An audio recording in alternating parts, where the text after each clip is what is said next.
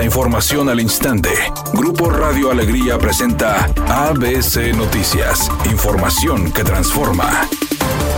¿Qué tal? Muy buenas tardes, esta es la información. De 31 casinos que operan en el estado, actualmente 14 de ellos lo hacen sin tener licencia municipal, según datos de Cómo Vamos Nuevo León. En 2010, las casas de apuestas comenzaron a tomar fama como centros de entretenimiento y un año después, el 25 de agosto de 2011, un incendio en el Casino Royal cobró la vida de 52 personas. Tras identificar negligencia en medidas de seguridad y operaciones irregulares, en 2012 el Congreso local los prohibió, pero algunos casinos han encontrado la forma de entrar en funcionamiento, denunció Luis Ávila. De esos 31 casinos operando, 17 cuentan con licencia a marzo de 2023, es decir, el 55%, en tanto que el 45% operan sin licencia. El municipio donde hay una mayor proporción de casinos sin licencia es Guadalupe, donde tienen 8 en total, de los cuales solo uno tiene licencia, dijo Luis Ávila. El municipio que más casinos tiene es Monterrey con 17 y tres de ellos sin licencia, de los cuales son Revolución, Red Casino y Miravalle. Guadalupe con 8 y 7 de ellos sin licencia.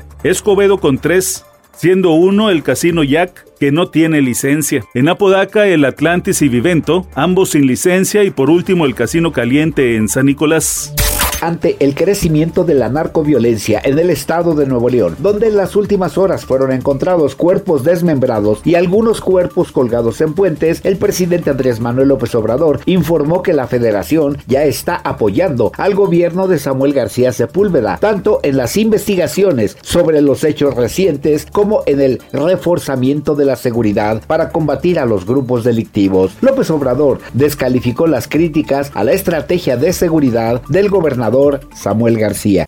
Es un buen gobernador, el de Nuevo León. Lo que pasa que tiene este, en contra a los del PRIAN. Entonces hay que verlo con cuidado. Y acerca de la violencia en Nuevo León, sí, eh, se analizó hoy en la mañana la situación y se está llevando a cabo una investigación.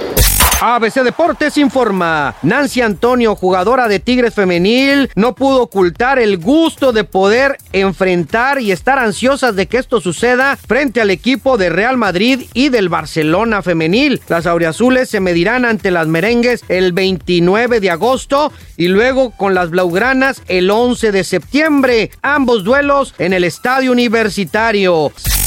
El tour de RBD ya está a punto de comenzar con la primera presentación que realizarán en Estados Unidos. Los fanáticos de todo el mundo están a la expectativa para ver cómo arranca esta serie de presentaciones que por supuesto también llegará a México y a Monterrey y a otras ciudades del norte del país. RBD se ha reportado listo para el inicio de los shows, con todo y que Anaí no se ha recuperado completamente del problema que tiene en su oído.